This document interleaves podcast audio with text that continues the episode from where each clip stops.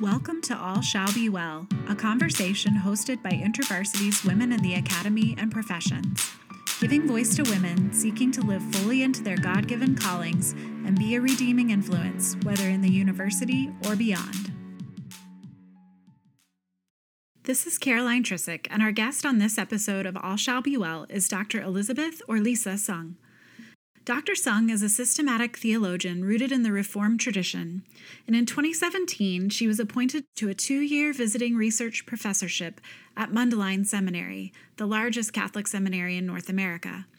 Her appointment was aimed at helping the seminary community engage the 500th anniversary of the Reformation with depth and nuance. Prior to her current position at Mundelein Seminary, Dr. Sung was associate professor in the Department of Biblical and Systematic Theology at Trinity Evangelical Divinity School, and before that was a vocational minister with InterVarsity Christian Fellowship. She is also a classically trained pianist. We hope you'll enjoy our conversation as we discuss hope for the ecumenical church, the relationship between spiritual and theological formation, and engaging in beneficial spiritual practices to remain connected with Jesus as a woman in academia. Well, hi, Lisa. Thanks so much for being our guest today. Can you begin by sharing a little bit about yourself, uh, your educational background, and a little about your current vocation? Oh, yes. Thank you very much. It's a privilege to be with you this morning. So, I am a second generation Chinese American woman. So, my parents are first generation Chinese. And I was born in, in Iowa and grew up in Pennsylvania and went to college there, did graduate work at the University of Michigan, where I also became a Christian, and then joined InterVarsity staff and did my PhD in systematic theology at Trinity Evangelical Divinity School. So I basically majored in piano, piano performance in both college and at University of Michigan. At University of Michigan, I did a, a master's in piano performance and a master's degree in musicology. And at that time, I my sort of des- desired professional aspiration was to be a music professor I'm very, very grateful to the Lord that it was at the University of Michigan through the Ministry of InterVarsity Christian Fellowship that I actually became a Christian and was mm-hmm. discipled there. Needless to say, that was a truly life changing experience. And so, over the course of my four years of involvement in InterVarsity uh, as a graduate student, I found that during my fourth year, that the Lord really redirected me during a, an Urbana missions conference, redirected me vocationally from the path of, of becoming a, a music professor into vocational ministry. And it was mm. kind of a no brainer because my own life had been so positively impacted by campus ministry and InterVarsity was the was the context. I really discerned, I heard God's call uh, to enter into vocational ministry and to do so with InterVarsity. So at that point, that entailed a lot of extended conversations, especially with my father, who didn't understand why I that meant why I would be declining a doctoral fellowship to continue with musicology, all that sort of thing, to become a Christian, and then much less to raise support, financial support, and to become a campus minister. At that time, he wasn't a Christian actually decades later, uh, received Christ at age 84, for which I'm, um, uh, wow. whole family is obviously extraordinarily grateful. But so when I think about my life and journey overall, I like to say God is the only explanation for my life because mm.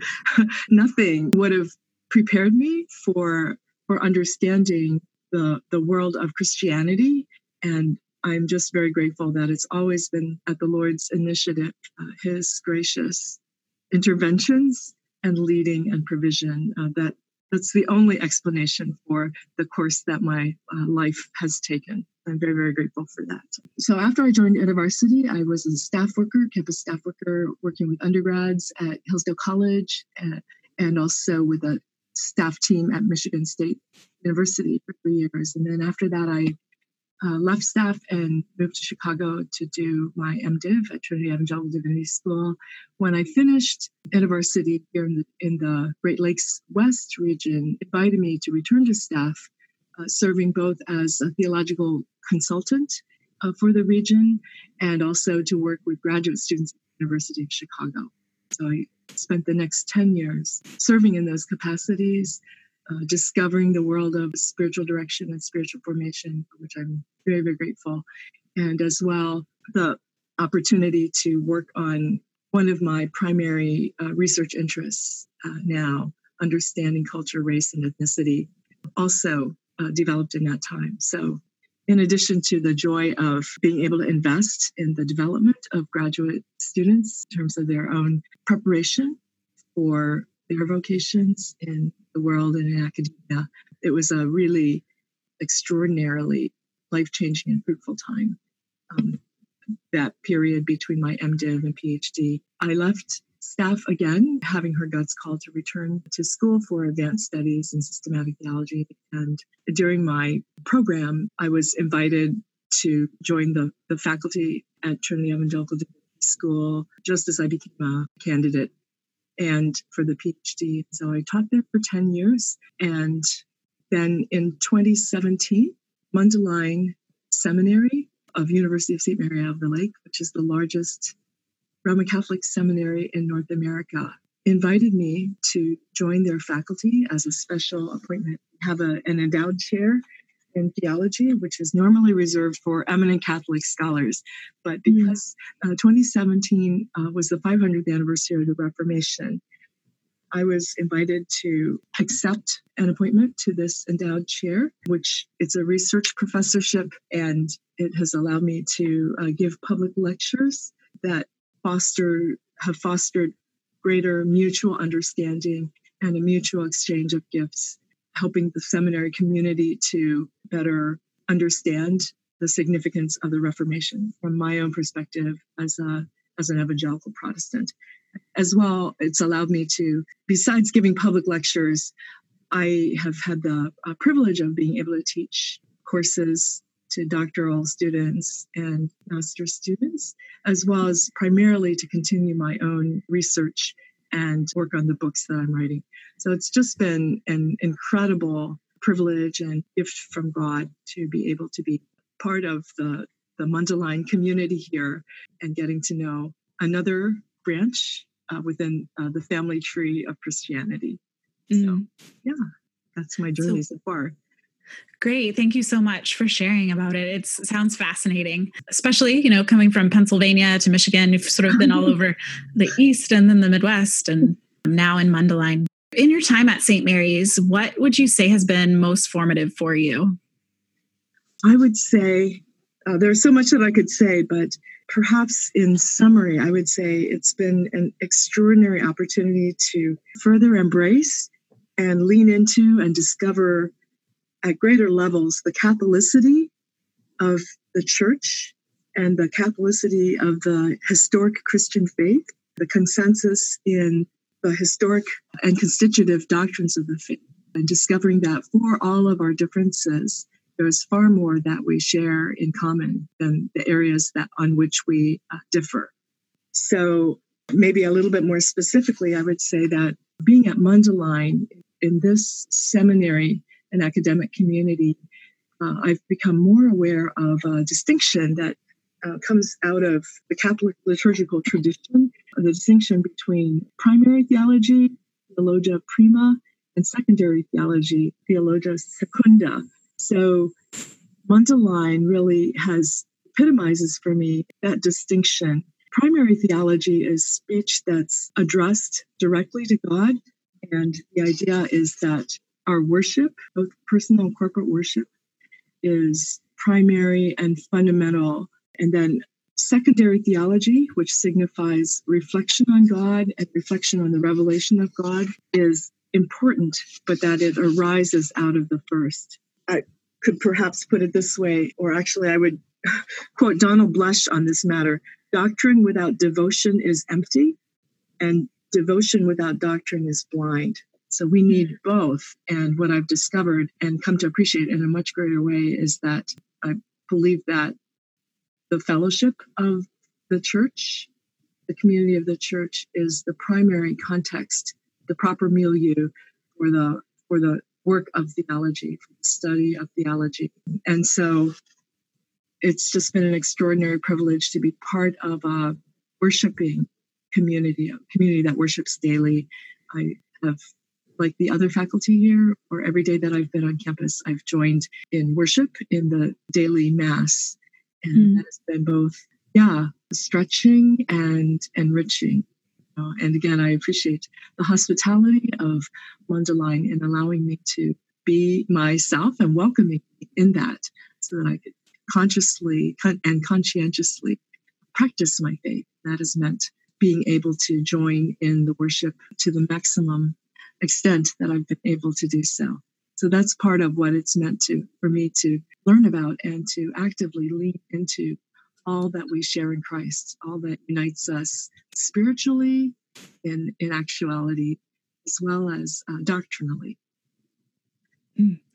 Yeah, thank you. I really appreciate, as you know, and maybe some of the listeners know as well, that I became a member of the Catholic Church five years ago. And mm-hmm. but prior to that, kind of grew up a little bit Methodist, a little bit Pentecostal, a little yes. bit all sorts of things. Yes. I spent some time in, the, in a Dutch Reformed church too. Oh, yes. In my mid mid 20s anyway oh. so but my husband works for the catholic church and so he and i have worshiped alongside one another as protestant in, and catholic for many years before i officially entered the church um, so i really appreciate just your discussion of the unity of the body of christ can you share a little bit more of, of your thoughts on on that relationship between the catholic church and evangelicalism Yes. And of course, that can be discussed or considered, you know, obviously at multiple levels and multiple ways. I would say, first of all, again, just to be clear and to uh, build on what you just said,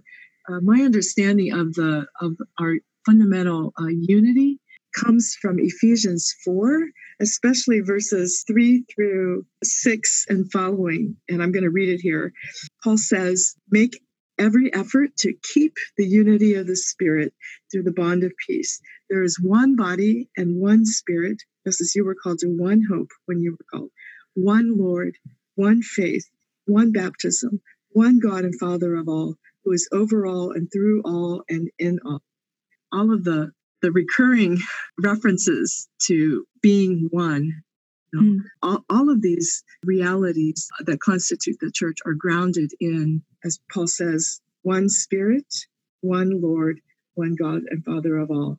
And so Paul's affirming here, I think, the basis for the unity of the church and the Catholicity of the church really it consists in our confession of uh, the Holy Trinity and uh, his work in redemptive history.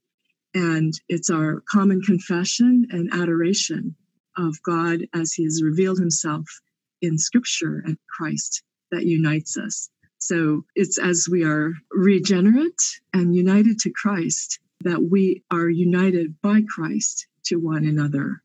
So Paul again is in these verses underscoring the reality of, he says, the unity of the body of Christ. He says it's both a given, it's a reality, it's already a given, a fait accompli in some ways because of mm-hmm. what God uh, himself has done, divine action. And yet Paul can also say in the same in the same verses he says, make every effort to keep the unity of the body. So unity is not only something that's given to us objectively and eternally on God's side, if you will, but it is something that we have to maintain, actively maintain as well, strive to maintain for our part. And then also, Paul goes on to say in the verses that follow, he says that there is a unity in faith that we still have yet to reach a unity and a maturity in Christ and in love that we have yet to reach. So unity is both, it is first and foremost a given, a gift, and yet it is also something that is a task, something that we have to work to maintain and to further develop and grow in. That's a task given to all of us as Christians. So I just want to stress that it's biblical teaching itself, you know, that is the basis for our recognition that there is an objective, objectively real spiritual unity that God Himself has created And there is this objectively real union and communion that we are invited and bid and instructed and, and urged to grow up into and to mm-hmm. live into as well. So those the that's the biblical basis for recognizing our spiritual unity and our fundamental unity in terms of doctrine, the historic Christian confession, which in a nutshell I would say pertains to Nicene Trinitarianism and Chalcedonian Christology, which in a nutshell is summarized in the Apostles' Creed and in the Nicene Creed. Right, right. Yeah, and that's what all faithful Orthodox and, and Catholics and Protestants share. We confess it as part of our adoration of the Holy Trinity. Uh, so, having said that, so I've just spoken a lot about uh, the spiritual and the doctrinal basis uh, for for what we share in common. I would say that from my from my vantage point, I'm really grateful to actually have had a longer history of relationship with Mundelein and the Mundelein faculty, both in terms of teaching and then I've also I'm a member of the International Catholic Evangelical Conversation, which grew out of relationships forged with uh, at the uh, Lausanne Congress on World Evangelization, and has been recognized and praised by Pope Francis himself. So it's a privilege again to be part of this body as we continue to explore and strengthen our intercommunal relationships and what it means in particular to be united in seeking to make Christ known in an increasingly post Christian, obviously postmodern, uh, pluralistic world. There's much that we share in common, and there are, I would say, every, I'll put, let me put it this way every community, as also is the case with every individual, every human community is finite and fallible the more positive way to put that is that we are we are finite. Each of us has received uh, certain gifts which through god's grace we've been able to steward and develop. And so we literally are a body. We're formed to be interdependent and able to the goal is to be able to enrich one another with the differing complementary gifts that, that we can bring. So that's my overall approach and perspective to in terms of how I view the relationship between evangelical Protestants and Catholics in general. And so, wherever I would just say, wherever there's opportunity interpersonally in terms of forging perhaps inter institutional ties as well of exchange and cooperative endeavor, especially as we aim toward the world as we direct ourselves into the world, wherever there are opportunities to explore together and discover and further strengthen those relationships. I believe that's part of Christ's call to us. So I have been really grateful here at Mundelein for the warm welcome and the receptivity of the faculty and students, particularly with the public lectures that I've given which have brought some of the distinctives of an evangelical Protestant approach to doing theological reflection. They have brought that's brought been brought to the forefront. Yeah. The first the first lecture that I gave actually um, was a reexamination of the concepts of agape and eros, which examined the work of the Swedish Lutheran bishop Anders Nygren, and then examined the work of Pope Benedict the, the 16th, his encyclical God is Love, and explored a little bit of Pope John Paul II's book, Theology of the Body, and then the work of Dallas Willard, uh, mm. the evangelical Protestant philosopher, is writing on the concept of agape. So from the get go, I've been privileged to be able to explain what evangelical Protestants mean by uh, sola scriptura, uh, scripture as the ultimate norm, the final norm, and to work out theological arguments on, based on that principle. So it's a very different way of doing theology, of course, but mm-hmm. very well received. And so the other lectures that I've given as well, I found that faculty and students particularly have been appreciative of my being able to provide biblical theological perspectives on issues and that sort of thing. So, similarly, I've been sharpened and stimulated and enriched by the opportunity here in this context to learn more about patristic theology, to delve further into my understanding of classical theism and Aquinas on that matter, and to be helped by some of the by moral theologians uh, such as Alasdair MacIntyre, others. Uh, they have actually really strengthened and enriched the, the work that I'm doing as I think through personhood and issues of identity in Christ, especially as they re- relate to race and city. So my own experience is, has been that it's been extraordinarily uh, stimulating, sharpening, enriching to be part of uh, this, this community in this environment. And I believe that that's what God ultimately desires uh, that all of us in the various relationships that we might be able to form and develop, that we would have that sort of a mutual sharpening, mutual enrichment of mm. experience. Thank you. It gives me a lot of hope and also I feel a lot of gratitude to hear how well you have been received by the Catholic Church and then also how it's been meaningful for you to receive um, from them as well. And I think it's interesting just to think about hearing from one another as adults and as academics. Um, but also, I've been thinking about my own children who are, you know, oh. being, raised, being raised in the Catholic Church and how recently my husband and I went to hear a lecture from Austin Channing Brown at Messiah College. And we just, in that moment of listening to her, we realized that our, our children need to hear from different people uh, different denominations. And so we're, we're thinking about doing a, uh, once a month attending a different church yeah. just in the mornings and then we'll still attend mass on sunday evenings as we do but just for them to be able to experience god in different ways because i know in my own life i've really I've, as you mentioned there's a richness of being able to receive and see a different aspect of who god is from a different part of the body. So, yeah, I'm just thinking through, sort of thinking out loud right now about the ways in which we sharpen one another and encourage one another. And uh, in the opposite, we've also had a lot of pain from one another, but your experience gives me a lot of hope. So, thank you for sharing about that. You mentioned as well earlier about books you're in the process of writing, as well as a PhD dissertation. Can you share a little bit about that content? Yes. So first of all, my dissertation, the title is is a bit of a mouthful, but I think that's uh, de rigueur for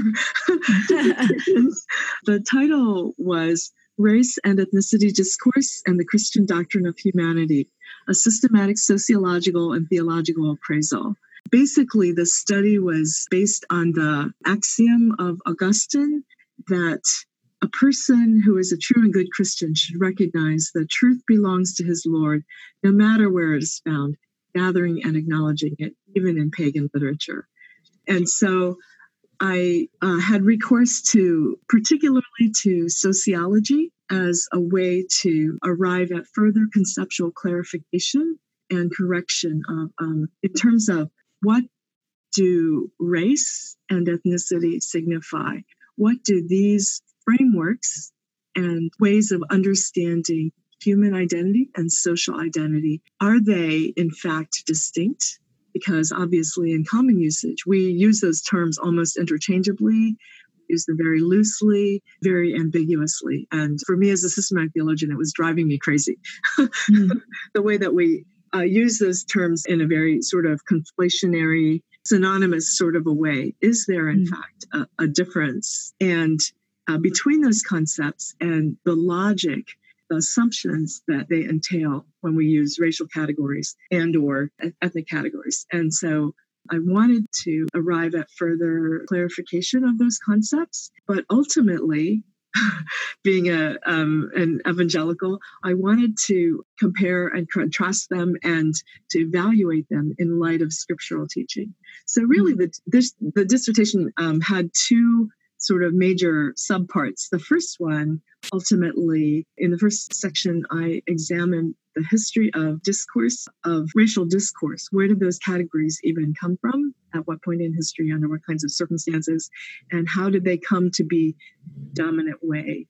that in Western societies and still today, that is the dominant framework you know, through which we understand social identity, both in society and and in the church. So I first did a sort of a lengthy study of uh, history and then especially then the history of biology to to track the development origins and the development of this whole concept of race and races and that sort of thing which took me to contemporary scholarship that shows that uh, well ever since the beginning of the 20th century the whole concept of biological races as an ontological reality is completely refuted completely overturned. And yet, those are the categories that we continue to use and to be stuck with in many ways in a sort of a naive realist fashion. Okay, so all of that. So, so basically, that's a mouthful. But um, so if that's the case, if there are actually no actual discrete biological groups corresponding to species or subspecies within the human race, if they do not actually exist, what is an empirically accurate alternative way of understanding the way that human groups understand and affiliate. So I found a particular concept, sociological concept of ethnicity that is actually, I believe it is, it still remains the most specific and empirically verifiable way of understanding the principles on which human groups actually affiliate when they are ethnic groups. And so the Augustinian uh, maxim comes in all truth belongs to God wherever it's found. The idea is that the best and the most accurate understandings about the world that we can derive from research through general revelation, they're going to be logically consistent with the patterns of description that are that are contained in scripture. And so my hypothesis was that the best sociological understanding of ethnicity was going to be consistent with biblical patterns of description of humanity. So the real heart of the dissertation was to apply this sociological concept of ethnicity, try to understand the major biblical texts that speak to the formation of human diversity and that sort of thing. And, mm-hmm. and that was both then to try to demonstrate that exegetes and theologians who use the concepts of race in a, a naive and positive fashion actually were, were committing eisegesis. They were imposing categories and ideas on the biblical texts that are not actually there.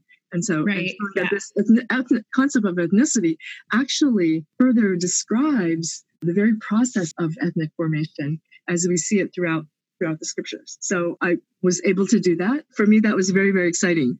So uh, the book that I'm writing now is appropriates parts of that, but is aimed somewhat in a different direction. And so my working title now is Racial Identity, Ethnic Identity, Christian Identity. Mm-hmm. And from the standpoints of, in particular, of uh, biology, sociology, and scripture.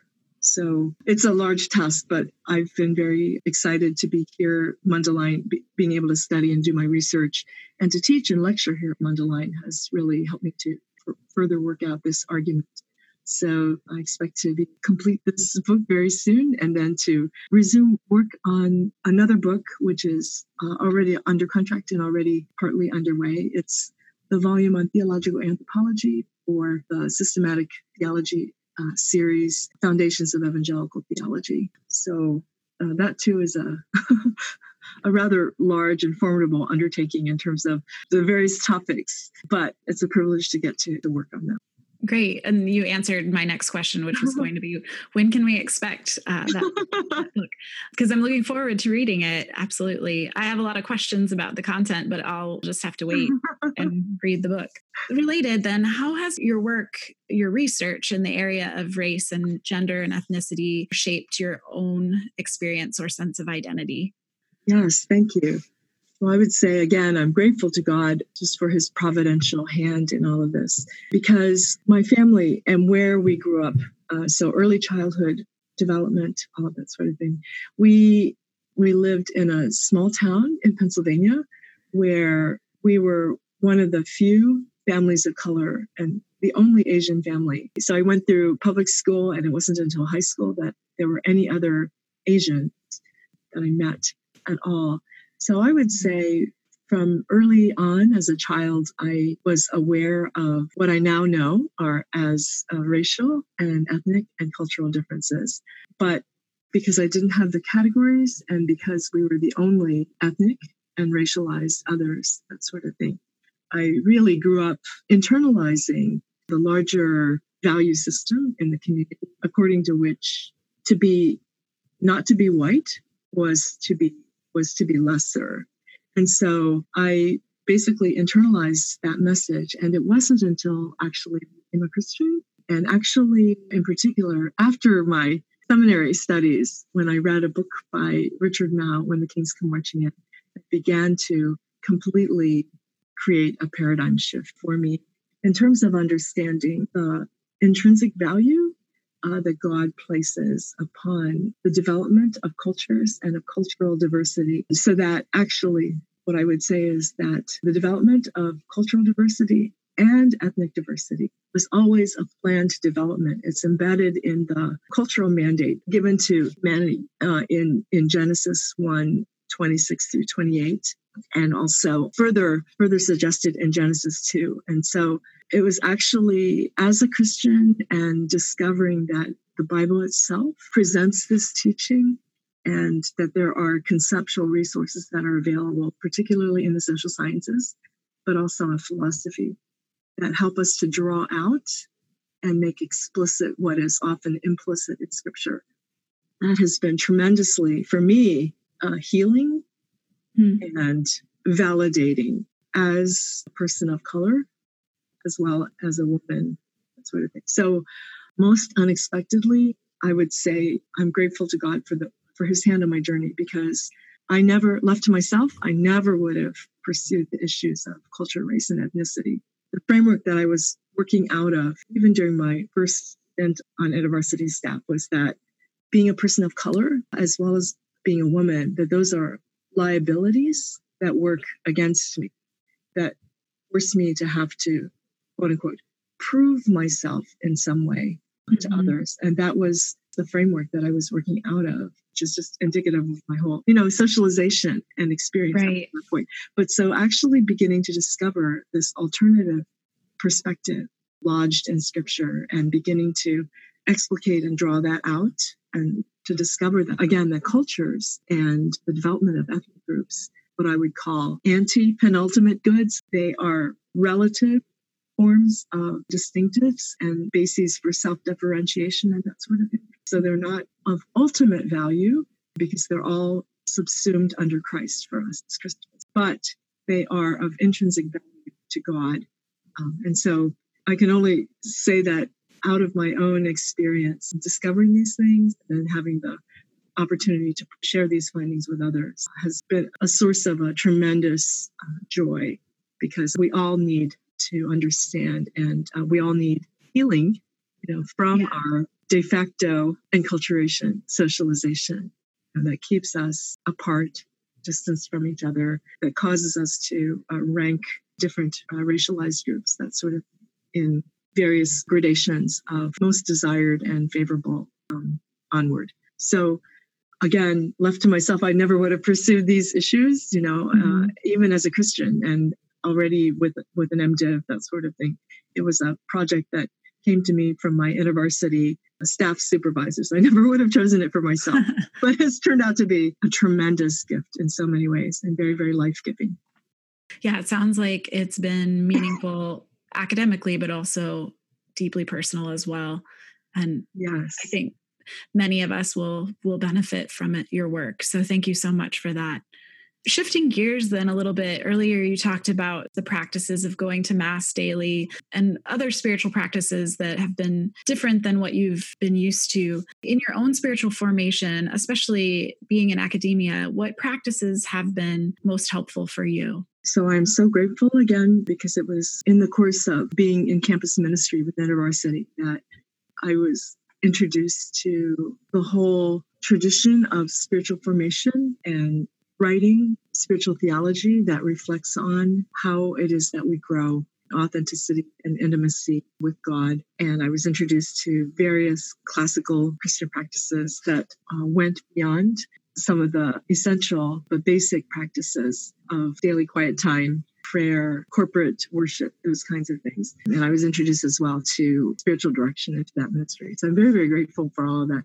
So perhaps I'll just name a couple of the practices that became part of the foundation for the way that I have lived life, which were indispensable in continuing to practice them as I moved into a PhD program and then became a professor and all that sort of thing. The first, well, I shouldn't rank them, but continuing. this is not. This is only. This is chronological or something like that. Um, yeah, yeah, not in order of priority. Pers- but I would say, obviously, my uh, personal worship has been so enriched by being introduced to uh, Lectio Divina, learning how to pray with scripture and engage in listening prayer, allowing me to hear it afresh. Mm. And, and in the context of my personal experiences and questions on a daily basis. So that Lectio Divina, uh, which uh, culminates in the prayer of rest or centering prayer, that has been so pivotal and so life giving, being able to incorporate that into my uh, daily times of communion. I'm very, very grateful for that. And then I would say practice of Sabbath, especially, is crucial for academics and professionals, but also for everyone. And that really, I would say, Marva Dawn's book, Keeping the Sabbath Wholly, was mm-hmm. tremendously yeah. helpful for me in the way that she unpacks that because it involves all of these various modes that are actually really restorative and life giving for us. So I had a very truncated view of what Sabbath is prior to reading that book, but her book unpacks it and gives a lot of really helpful illustrations. And from her own experience as a, you know, an overworked grad, graduate student, and that sort mm-hmm. of, I found that Sabbath was actually not only practicable and feasible, feasible, but actually a very concrete way to hold my feet to the fire in terms of who who really am I trusting, you know, uh, my life to, and that sort of thing. Can I take my hands off of my work for one day? Can I close my laptop and keep it shut? You know, and even right. during my the last months of working on my dissertation, uh, where I had a, a deadline that I was pressing for, that sort of thing. It was almost excruciating in a way, but I knew the Lord was calling me actively to trust him and to rest. And, and so I would actually take a tablecloth and I would just throw it completely over my dining room table where my laptop and books and everything else were spread. Literally, oh, yeah.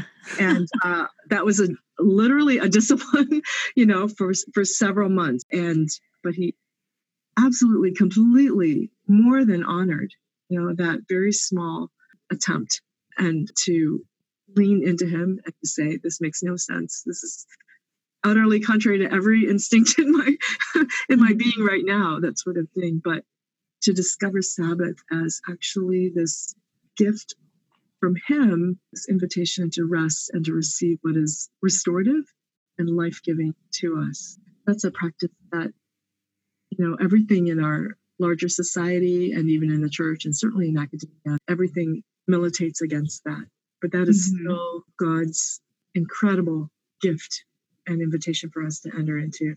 And I really find at this point it's absolutely key to living life in a sustainable way.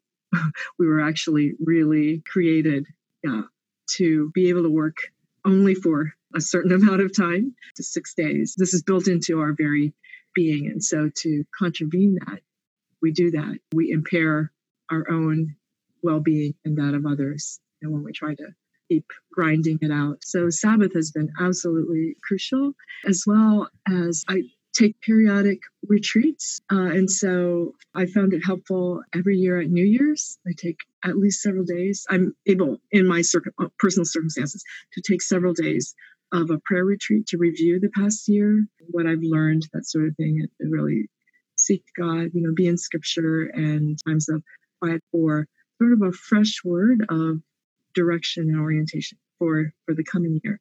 So at the beginning of the year, and then at the end of the academic year in the spring, take another retreat to reflect back on you know the past semester as well. And then before the academic year begins in the fall, I I do the same. I just find that it's really helpful to have these places where I consciously am able to to seek God and be in a listening mode and to commit myself and what's ahead to Him.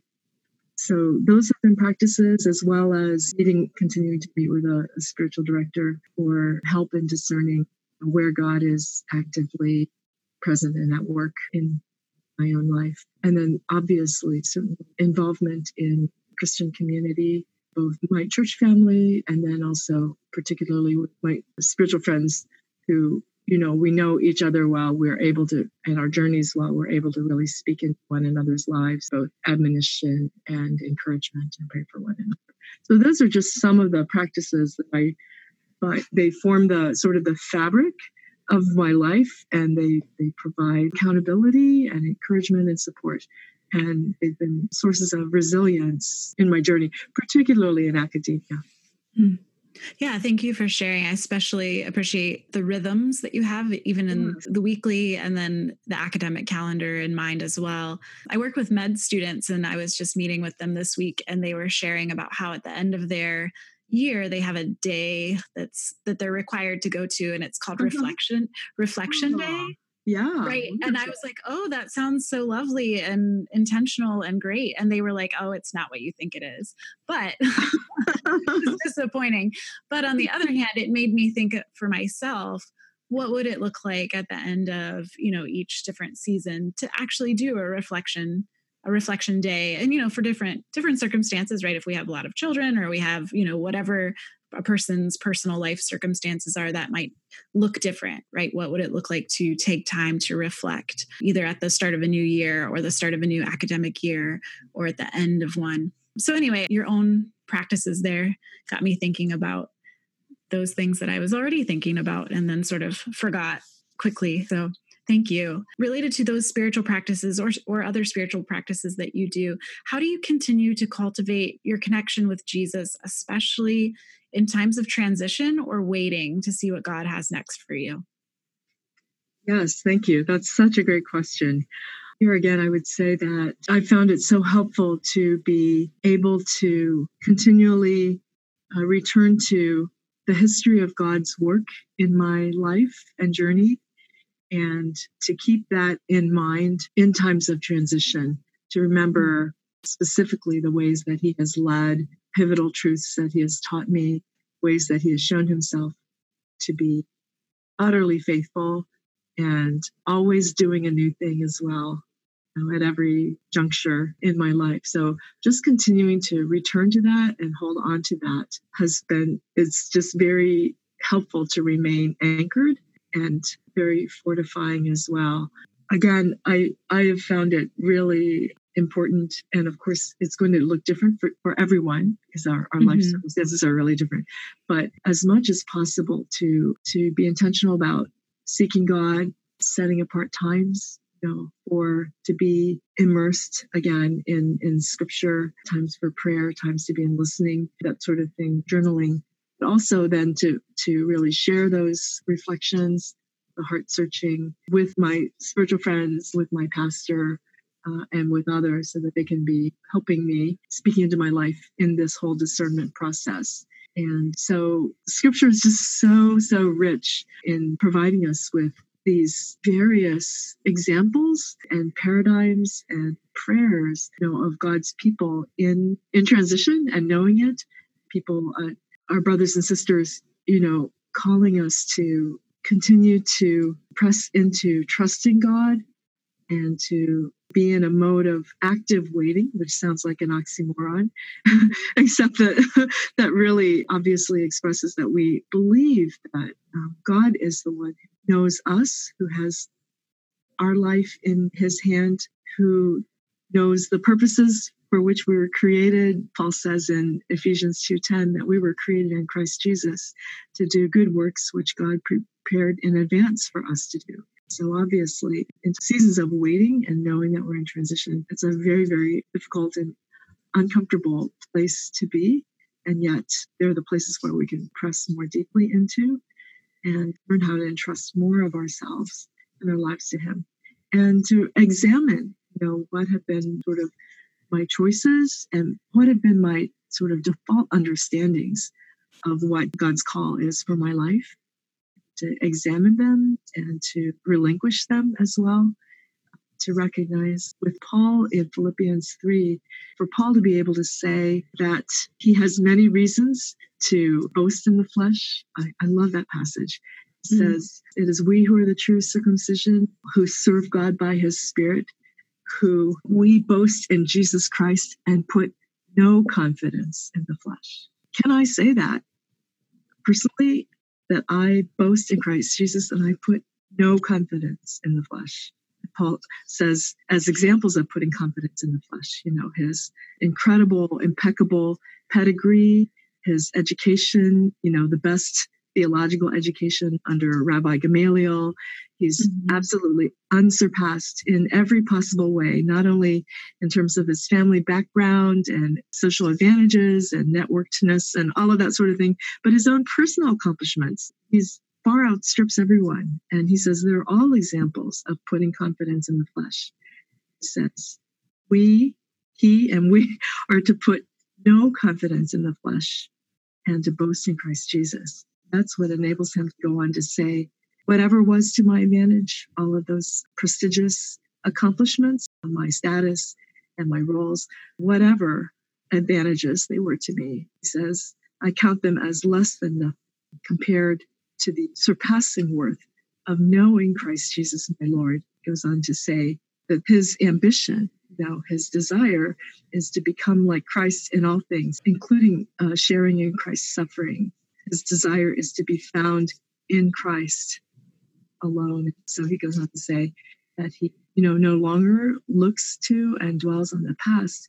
Uh, he knows he hasn't attained this yet, but he presses forward with everything that he has, you know, into this desire to know and be one with Christ, and that his life would be one of sharing in Christ's continuing work here on earth for the sake of others. Um, that's what he is pressing into. And so I found, continue to find that these seasons of waiting are a way to, that God wants to draw us in to really probe at a deeper level, to be willing and able to examine, re examine, you know, to what extent am I still putting confidence in the flesh? Am I really open to whatever it is that God has for me next? But I'm willing to walk away from it if it's if he wants to lead me in a completely different direction, is my increasingly my sole desire or the desire that's paramount above everything else, becoming one with Christ. Another passage I spent a lot of time in, it's uh, when Jesus asks Peter at the end of the Gospel of John, uh, John 21, Peter, do you love me? Do you love me? Mm-hmm. Yeah. Do you love me more than these? And the these is unspecified passage. So, in, in, many ways, as I think about the spiritual journey, both in the reading that I've done, uh, reading and study, but also in terms of increasingly and as as adult Christians, that sort of, you know, God continues to put his finger on, thankfully, overall, one area of life at a time. At any, at any right, yeah. Us. You love me, me more than this.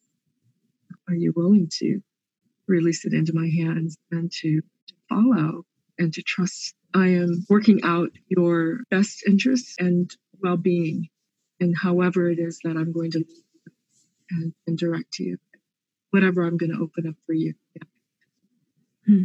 Thank you. Those passages are definitely ones to reflect on during those times of waiting. The other theme in scripture that came to mind as you were sharing is the idea of the Israelites, you know, wandering in the wilderness forever, it seemed like. Mm-hmm. And the idea, the practice of remembering God's faithfulness yeah. in those times. And you said that in the beginning, remembering how utterly faithful he has been can mm-hmm. be su- such a comfort in those yeah. times of just having no idea what's next.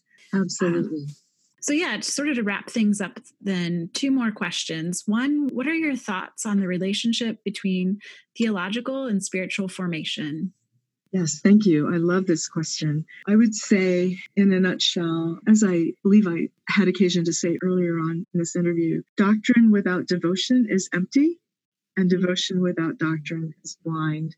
And so ultimately, theological, theology and spirituality, and theological formation and spiritual formation are uh, they're meant to be inseparable. And yet, neither one is identical with or fully coextensive with each other.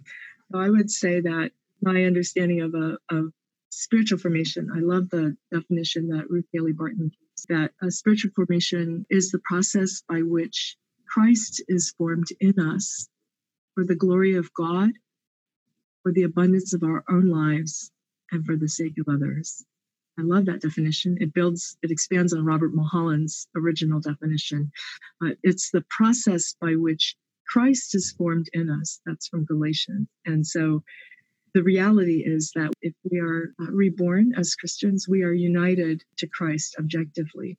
But in using that phrase, Christ formed in us, it refers to uh, the ver- the character of Christ that has to become a reality, that has to be developed and formed and forged you know, and honed and a full reality within us. And that's the process of, of sanctification, etc. Mm-hmm. But in, in, particular, I understand spiritual formation to focus on you know, the state, present state of our relationship with God, growth in authenticity, where I better understand myself and offer all I understand of myself to all I understand of God. So growing in authenticity and in intimacy with God um, through these uh, time tested classical Christian spiritual practices, which help us to confide in God, even as He confides in us. Psalm 5.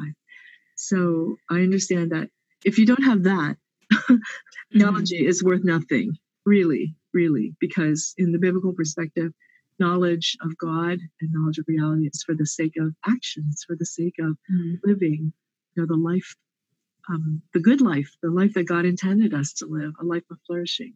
And so, if we're not fundamentally, you know, continuing to grow in our personal relationship with God and all that that means, theological study and theological formation is largely it's a waste, not a not a total waste of time, but it's a tragically missed opportunity if um, we're not being intentional about spiritual formation.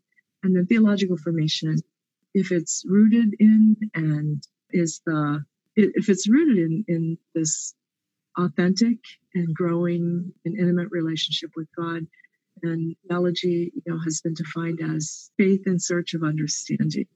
And in that way, you know, God, whom we come more and more uh, to know as we study scripture. I'll put it this way Aristotle said that philosophy begins in wonder.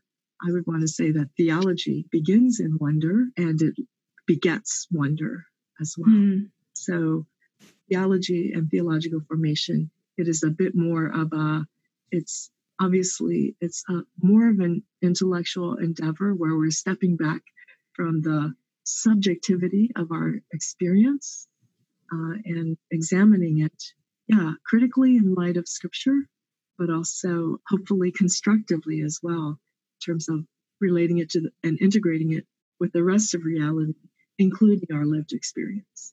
So, in my mind, and certainly in terms of my calling at this point, they are co equal and they mm-hmm. are inseparable. And we separate them and neglect either one of them, you know, to our detriment. And I appreciate too that you've shared throughout this interview not just our own personal detriment or our own personal mm-hmm. gain, yeah. also to the detriment of others or to the um, impact really impact yeah and yeah so yeah it's not just about myself and and god or myself and jesus it's it's about the way my life also influences others Absolutely. yeah thank you for continuing to bring that sort of communal aspect to our our theology and our spiritual formation so, finally, we like to invite our guests to conclude with a quote or scripture or other set of words that has been meaningful to you lately? Oh, okay. Yes, uh, it is joy. Oh my gosh, so many scripture passages I'd love to share. but in this time, I'd like to share a section from Psalm 119 that has been kind of the, the home where I've camped out for the last couple of years. And it continues to be really relevant. And if, yeah, if time permits, I would love to read the verses from a hymn written by John Calvin, actually, which further express this. So the passage from Psalm 119 is verses 65 to 72. Do good to your servant according to your word, Lord. Teach me knowledge and good judgment, for I trust your commands.